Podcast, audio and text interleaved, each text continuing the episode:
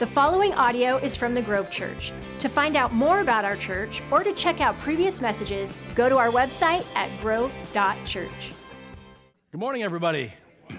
I hope you're doing well. I want to take a moment and um, I want to give a shout out to my wife. It is her birthday today. And so, um, yeah, somebody reminded me a half an hour ago. I'm like, I better remember. No, I'm just joking. I knew. But uh, anyway, if you're online, she is online. So make sure you wish her a happy birthday. If you're in person, she's over at our uh, uh, online uh, lobby experience. So you can go over there and say happy birthday on the way out. Interrupt her as much as you want. She's fine with it. So anyway, um, she, uh, she turns 29 today. So it's uh, pretty pretty exciting. I know we have a 20 year old, so do not do the math. Don't figure anything out. There's nothing to figure out. Happy 29th birthday to my beautiful wife. Um, also, I know Teresa mentioned it, but if you're not familiar with Carnival, it is the biggest party we throw all year. We do outreach in all kinds of ways, but the Carnival is a huge party. We'll see, I mean, probably somewhere around 3,000 individuals come with their kids and families and have a great time here. But the truth is this we really need you to jump in and help. If you're able to, even setting up this week, but especially next Monday throughout the day and then the evening when the event happens, if you could, we would love to have your help. You can always sign up online. You can go to the hub in the lobby, you can go to the app, but we would love to have your help because it's a huge deal. But um, man, it takes all of us. So I'd love to have you be a part of that. We're in a series called Legacy, um, and so today is part five, and we're going to be in various places in Scripture, and we'll get to that here in a few moments. How many of you guys watch America's Funniest Videos or have watched it over the years? I know it used to be Bob Saget, and now it's um, uh, Carlton. It's, yeah, what's his real name though? Alfonso, that's it. I knew I knew it. So I cannot do the Carlton. I won't even attempt to. But um, anyway, I know that's disappointing. All right, so let's move on. But um, no, if you've ever watched it, though, there's one uh, segment they've had on there a bunch of different times over the last at least few years where they'll set up like a phone camera in front of kids, and the kids kind of don't know it's going, and they'll give them a piece of candy. They'll set it on the table and say, okay, you can't have this until I come back. I'll be right back. And they leave, and you see on camera the kids are like, you know, you know, they, they want to. And some kids are like, they're cool with it, they're just waiting. And other kids are like, you know, horking it up and all that stuff. Um, and I think it, it, comes down to that whole idea of, of, like, I can't help it, right? How many of you guys have used that phrase before? I can't help it, okay? Um, two of us, okay, good, okay, three, four. No, I, I, think if, if we're all really honest, there are certain aspects of our lives where whatever happened, we can use that phrase, I can't help it. And now, that's not an excuse, but if you put um, like a, a, bunch of donuts or brownies in front of me, I'm gonna get a dose of the I can't help it. So I'll just be real with you. And uh, I don't know about you, if it's sweets or maybe it's like salty things. Some of you guys, like, you know, the, the slogan for Lay's chips, bag of chips, you know, you guys know what it is?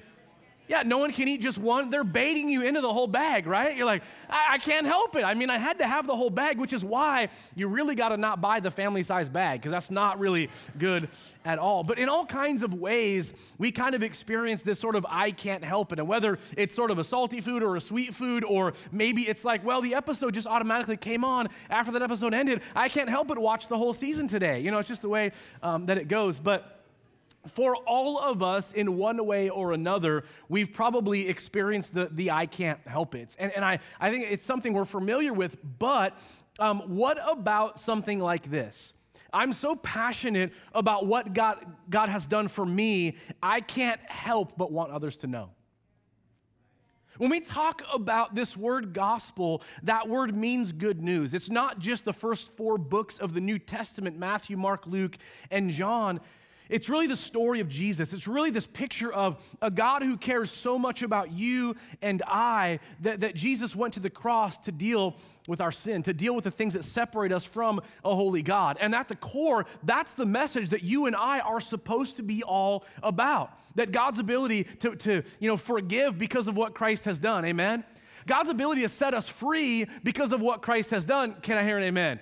God's ability to provide, God's ability to encourage, God's ability to set us in the purpose that He has for our lives is something where we go, man, I can't help but realize God has been so good to me. How can I make sure that those around me can see God's goodness, can hear God's goodness, can, can watch God's goodness on display through my life?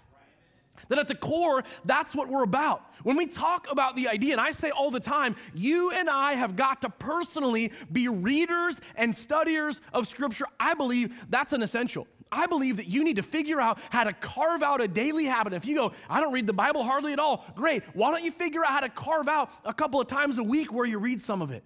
But for you and I to get to a habit of reading and studying Scripture. For you and I to figure out when we talk about prayer, sometimes prayer feels so out there, or you know, the only only certain holy people pray. But prayer is meant to be for all of us. It's a relationship that you and I have with this God in heaven who cares enough to have what we would call communion with us. And we're not talking the, the bread and wine, we're talking about a relationship. Where in prayer, those things that you're concerned about, those things that you worry about, those things that keep you up at night, those things that you feel for others when they're going through things and your heart is heavy, those are the things that you should bring to God in prayer. Lord, here's what I'm concerned about. Here's where I'm burdened. Here's what's going on in their lives. Would you do something amazing? Would you provide? Would you deliver? Would you encourage? Would you do a work? Would you help me know how to respond to certain situations? We learn prayer. You and I learn as we gather in an environment like this, with, by the way, an incredible team, what it is to worship. And, and, and worship, you go, well, I'm not into the song singing or whatever. And I understand to some degree certain people that can feel that way. Nevertheless, for you and I, in an environment like this, learning to worship, that we can take things like this and go home and put on a Spotify playlist or, or put on whatever you listen to. And, and find a room in our house. And, and, my wife and I, my wife created a great, you know, front room where you can close the doors and, and it's painted great and it's comfy in there and just put on some worship and, and sing or, or, or contemplate my relationship with God in prayer.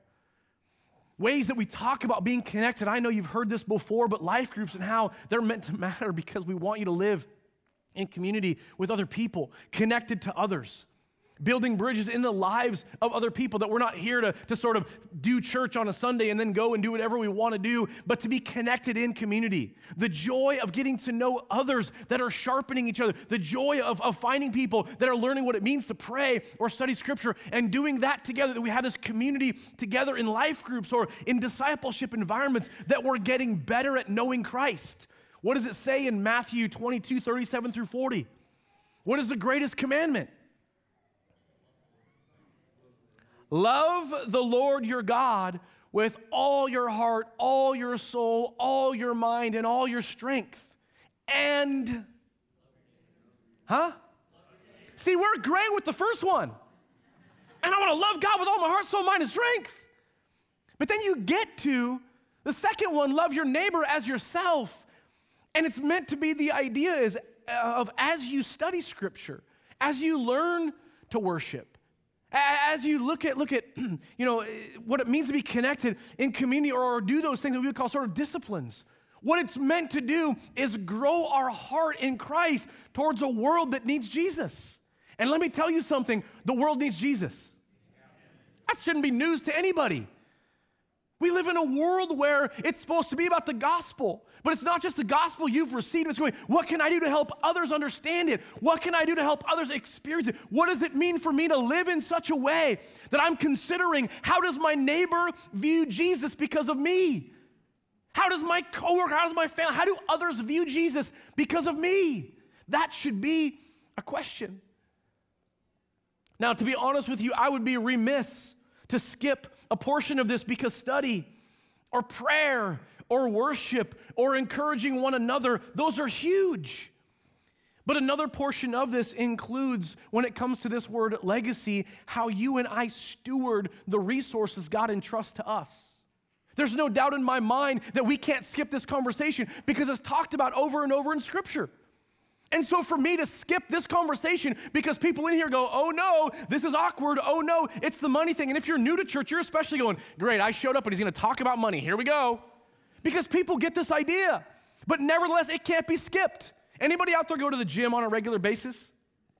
Okay, more of you should. Anyway, um, that's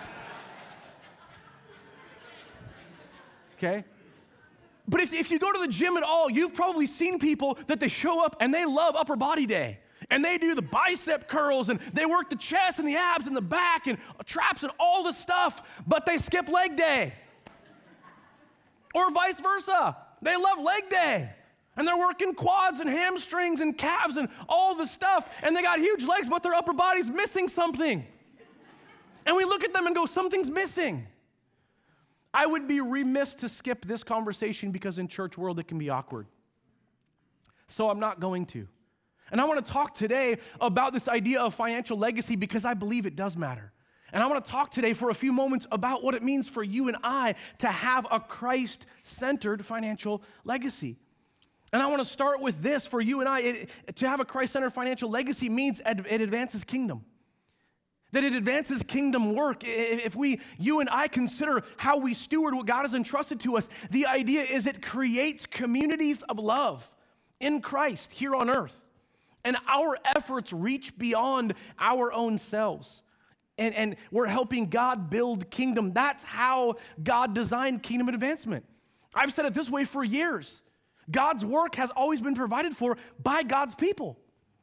And that's part of the journey that you and I are about advancing Christ. And yes, it has everything to do with the gifts God has given us as a body. And yes, it has everything to do with the time and carving out, go, what does it mean to serve and help advance kingdom by serving? And yes, absolutely, our talents and relationships God has entrusted to us, but it includes how you and I look at our financial picture. It's meant to advance kingdom.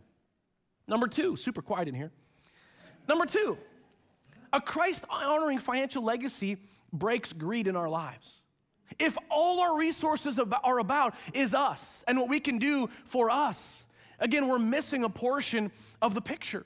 When we live outside of our own selves and what we can do for ourselves, that's when we look at, at the world differently. Jesus said it this way where your treasure is, anybody? That's where your heart is. Wherever your money goes reveals where your heart is. And for you and I, it would be really healthy to step back and go, okay, where is it going? Where am I investing and what really matters in my life? Because again, if it's all about us and what we can do for us, we're missing a portion of it. And God desperately wants us to not live in a way that's all about us, greedy for what we can do for ourselves. Paul says to Timothy, command those who are rich in this present world, and don't just see that as opulently, excessively rich and they all own yachts. Because it's different context, even when Paul says it. Command those who are rich in this present world not to be arrogant or put their hope in wealth, which is so uncertain, but to put their hope in God, who richly provides us with everything for our enjoyment. He, he and, and, by the way, I'm not going to skip it. Paul says here, we, we're able to receive as stewards and we can enjoy it. Absolutely, I'm not gonna skip that. But he goes on to say this command them to do good, to be rich in good deeds, and be generous and willing to share. In this way, they will lay up treasure for themselves as a firm foundation for the coming age, so that they may take hold of life that is truly life. Another version of that last phrase I love they will take hold of what life really is. The only way for you and I, according to Paul saying it to Timothy, to take hold of, of life that's really meant to be life is live outside of just me, myself, and I. Is to consider what it means to steward the resources God has entrusted to me in a way that says, I value kingdom advancement. And that is a priority to me. So, what does it mean to look at my resources that way? Quote from Henry Nouwen. He's a professor and, and, and, theologian, but he says this The pressure in our culture to secure our own future and to control our lives as much as possible does not find its support in the Bible. Jesus knows our need for security. He is concerned that because security is such a deep human need, we do not misplace our trust in things or people that cannot offer us real security. When Jesus talks about the idea of where our treasure is, then he says, The eye is the lamp of the body. He says, Where your treasure is, there your heart will be also. And he says, you're, you're, uh, The eye is a lamp of the body. If your eyes are good, your whole body's full of light. And we take this and go, uh, two different conversations. But it's not two different conversations. He's literally saying when you and I live with generous eyes, is literally the definition of that. If your eyes are good, it literally means the word generous. What he's saying is this when we look for opportunities to be a blessing, when we look for ways to advance kingdom aside from our own agendas, when we consider something outside of me, myself, and I, when we live with generous eyes, think about the difference. When you meet somebody and, and you, can, you can sense that it's all about them, it's all about what they want, as opposed to somebody else who seems to make you feel better when you're around them, build you up and make it about you, not them. Those are valuable people, generous people. And obviously, we could say that's beyond a financial conversation because it is, it's true. But Jesus is talking about, in particular, this idea of generosity when he says it. And I know, and, and, and, another quote again from Henry Nouwen, and he says, Money is taboo because it represents that place in our hearts where we want security and we don't want to give that away. when you and I understand financial stewardship the way that we're supposed to, you understand like we don't own anything. You may not enjoy that, but if you're a follower of Christ, at the end of the day, what we understand is we don't actually own anything. And I, and I say that because what we tend to do is mine, mine, mine. This is mine. We, you, you, look, Heather and I, it's, not, it's a separate conversation, but it's not. We're raising four children. One of them is 20 and at college. But 14 uh, uh ish months ago, when we drove down to Southern California and left her there and drove home, some of you might have saw the post from way back when, but the post was this God, she's not ours, she's yours. Even the idea, and I say that because even raising our own kids, like our kids aren't ours, they're His. We're stewards of the time that we have in relationship, that we have with them while we have it. And while we'll always be their parents, it takes a different form when they move out from under our roof. When they marry another individual, it takes a different form. We're always their parent, though. Nevertheless, they're not ours, they're God's. How do we steward in a way that says, Lord, I want to make the most of what I have here, but ultimately it's yours? In the same way, when it comes to our resources, we can get this idea of it's mine. And so what we say in church world is this, hey, if you give a certain portion, great, and then you know give it to God and then the rest is yours. But that's not true. A lot of times it's in the form we say tithe, eh, tithe, we set aside 10% or whatever. But here's the thing, that's not the actual equation. It goes like this Sure, I believe we, we should all be challenged to set aside a sum and go, how do I advance kingdom with that? Great. But it doesn't mean the rest is ours. It means this God, how do I steward the rest of it because all of it's yours? We're stewards, we're managers, we're not owners. And that goes with everything of ours. So it breaks greed and it breaks our need for control. And we all have that need security control. Number three, it transforms our hearts. As we already said, Jesus mentioned it. Where our treasure is reveals where our heart's at. To step back for a moment and go, Am I good with that? Am I okay with that? And maybe you are great. But maybe you go, You know, I'm not sure because where my treasure goes, I don't know if I want my heart to live there. I don't know if I want my heart to stay there. And the idea is that when you and I live outside of ourselves, there's a continual transformation going on inside of us. I've said forever, some of my favorite verses are Romans 12, 1 and 2. And it's talking about, Paul is saying to, to the church at Rome that we offer ourselves as living sacrifices.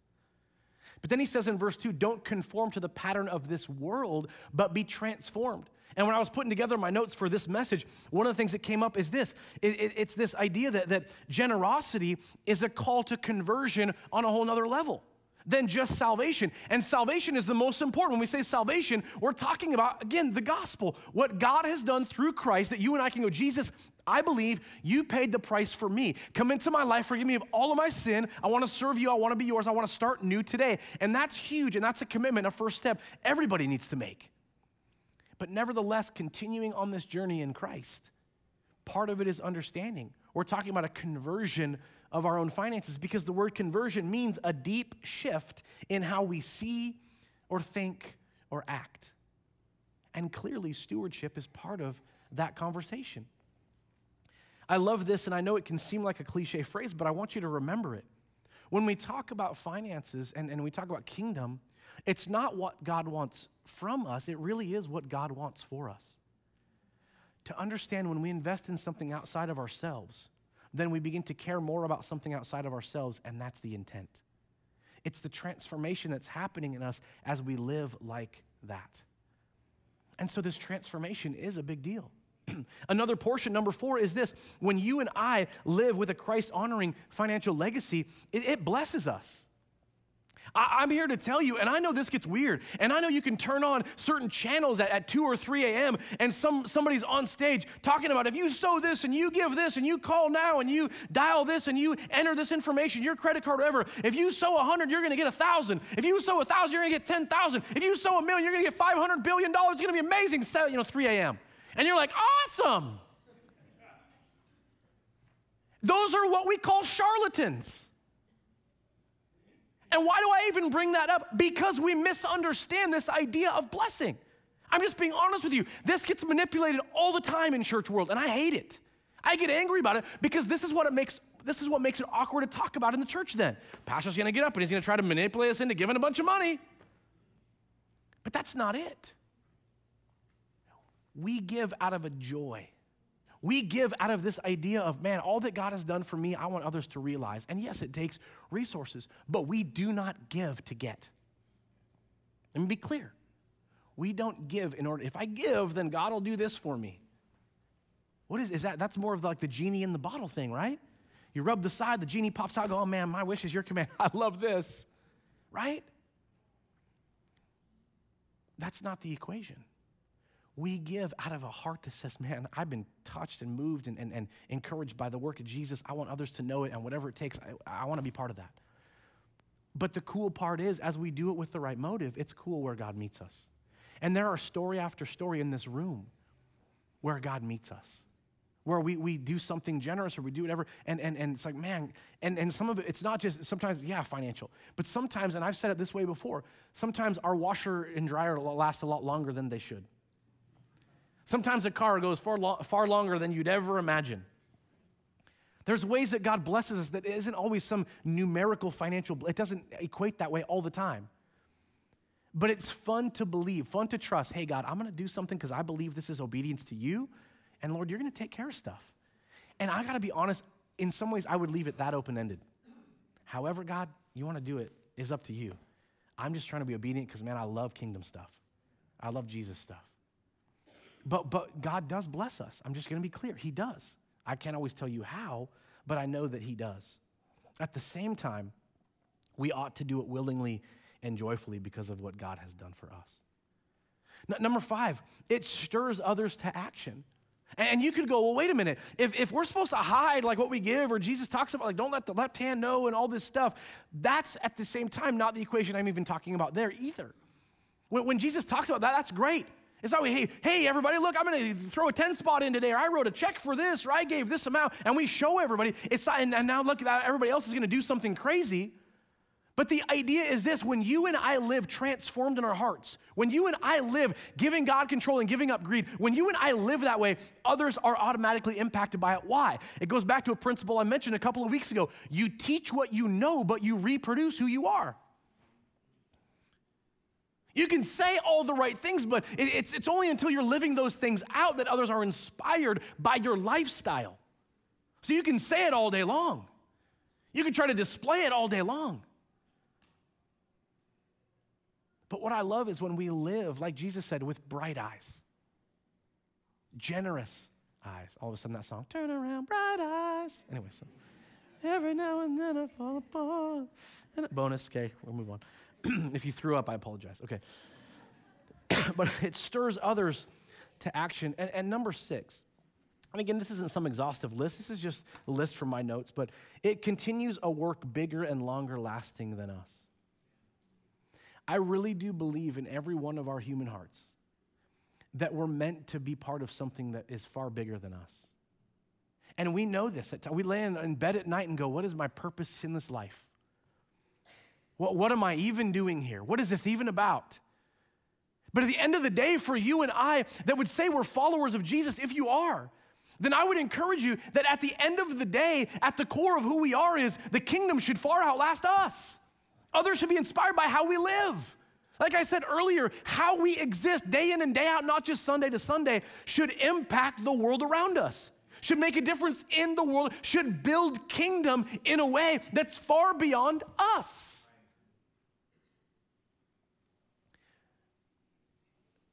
There's something amazing that happens in our lives when we pass away. and you've been a part of memorials or, or, or you know, funerals or gatherings where you're kind of closing that chapter on someone's life and, and sharing memories. And, and I just had the experience just a few days ago. Um, Curtis and I were, were at the home of uh, one of our, our church members that was 100 years old, and she passed away. But what I loved was being able to be there with the family and, and just sharing stories of, of her legacy. And it, was all encompassing when you talk about her legacy and realize how she lived her life and the generosity of spirit and the grace that she lived out and, and the way that her years were spent was so super encouraging. And I know when we started this series, when we talked about legacy, we talked about Stephen Covey and the idea of writing your eulogy or what you want on your epitaph someday, what you would want people to say. But I think about your life and my life, and that we're called to make the world a better place. If you've ever read, or maybe you're in it right now with us, you're reading Jeremiah. Jeremiah is a really long prophetic book from the Old Testament. And when you read Jeremiah over and over and over, Jeremiah is like, you guys, stop living in rebellion. He's talking to Israel and Judah. He's like, stop living in rebellion. Stop, stop, you know, worshiping other gods. The Lord said, don't do that. That's bad. And over and over, they don't repent. And finally, Jeremiah, in, in a broken heart, says, I weep for you because somehow you won't listen. And because you won't listen, you're going to reap the consequences of what you're sowing. And his heart is broken over it. Finally, he gets to the place where he says, Listen, Babylon is coming, and Babylon is going to take over Jerusalem and send you away. and nobody will listen to Jeremiah. The leaders of the nation are like, throw him in jail, tell him to shut up, tell him to stop it. And you know what his response is? I can't help it. And you know what happens? They don't believe they're going to be exiled. There are false prophets that rise up and say, That's not going to happen. All the treasury of the temple is going to be returned, and God's going to protect us. And Jeremiah's like, No, he's not. And like, Send him to jail again. And over and over this happens. And finally, what happens? Babylon invades Jerusalem, and they take all the people into exile. And Jeremiah, not out of pride, but with a broken heart, says, I told you. And then, if, you, if you're up to date on the reading plan, just a couple of days ago, here's what Jeremiah says You're going to be there 70 years. Build houses, plant crops, be a blessing to where you live. Pray for the welfare of your city. And in my journal, like I took some notes the other day when I was reading that. And you know what I said? Just in my notes, I just wrote down God, help me today to live as a blessing where I exist. That you and I, and we did a series at the beginning of summer called Love Where You Live. Because it's really easy for you and I to go, oh, this place is this, and there's this agenda, and that thing I hate, and this political whatever, all these things that go on, and we just exist and go, well, I guess I'm stuck here. And the challenge in that series was love where you live, meaning this it doesn't mean you love everything about where you live. It simply means you extend God's grace by the passion you carry for His kingdom wherever you are. Love where you live. Love people where you live. Love Jesus where you live. And in the same way, when it comes down to legacy for you and me, what does that look like? Can you and I be like Jeremiah or do what he asked us to do? Back in the day, he said, You're going to be in captivity, make the most of it. Make it a better place and pray for its welfare because you're going to be there a while. And in the same way, I would challenge us with that thing. What is your perspective of where you live? Just exist? Just be there? Just go to work and come home and go to bed and eat a bag of chips and get up and do it again? I want to challenge us because honestly, this whole picture of I can't help it happens in all kinds of levels, but what would it look like for you and I to go, I can't help but want the kingdom to advance? That that's a priority in my life. That that matters and yes it's about the gifts that god has given you personality god has shaped you with the time that god gives each of us on this planet the relationships god uniquely put in your sphere of influence wherever you go and whatever it is that you do and whoever you're related to.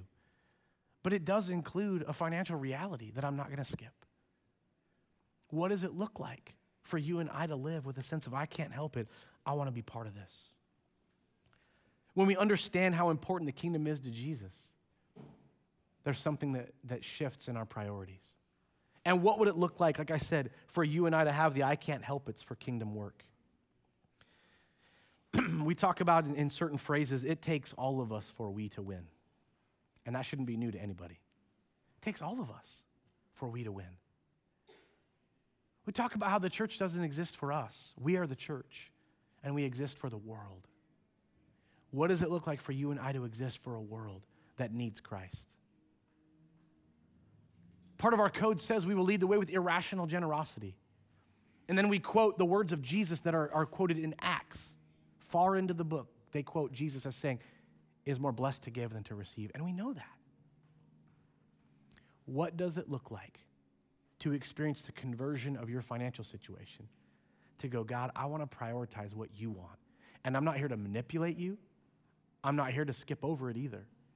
What I want is the work of God in all of our hearts to go, what does it look like for you and I together to realize, man, we want to leave a legacy, and absolutely with the talents, time, relationships, and gifts God's wired us with. But it does include our financial situation. Let's pray. Father, we give this to you. And I know in church world it gets weird, but I don't want to manipulate anything. I simply would ask that your spirit would be who we surrender to in this conversation and that you continue to bring that challenge to each of us. And Father, your, your work and your kingdom does matter. And I pray, God, there are people in here that, that there's a struggle with greed, there's a struggle with mine, and it's all about me. And I pray you would reveal that, Lord. There are some in here where, where God, it, it's literally just that challenge of, of living hand to mouth and, and, and being stuck. Man, this is just kind of this rat race I'm in. But God, I pray for your work and your solutions. There are some in here that have been hurt or manipulated in church world by this conversation. And I pray you would heal those wounds. I pray you would work in every heart. That God, no doubt, it, it can easily be, I think, swapped and, and, and become weird. But I pray for health in all of our hearts about this, God, and that your spirit would do the work in each of us because we're all in this together. And I pray that actually would be the case. Thank you for your work. Thank you for your power. Thank you for all that you do to continue to transform us. Absolutely. That we love you with all of our heart, soul, mind, and strength. That we love our neighbor as ourselves. Thank you for how you help us be challenged to steward all that we have, including our finances. In Jesus' name. Thank you for listening to the Grove Church Message Podcast. To keep up to date with us, like us on Facebook, follow us on Instagram, or check us out at our website, grove.church.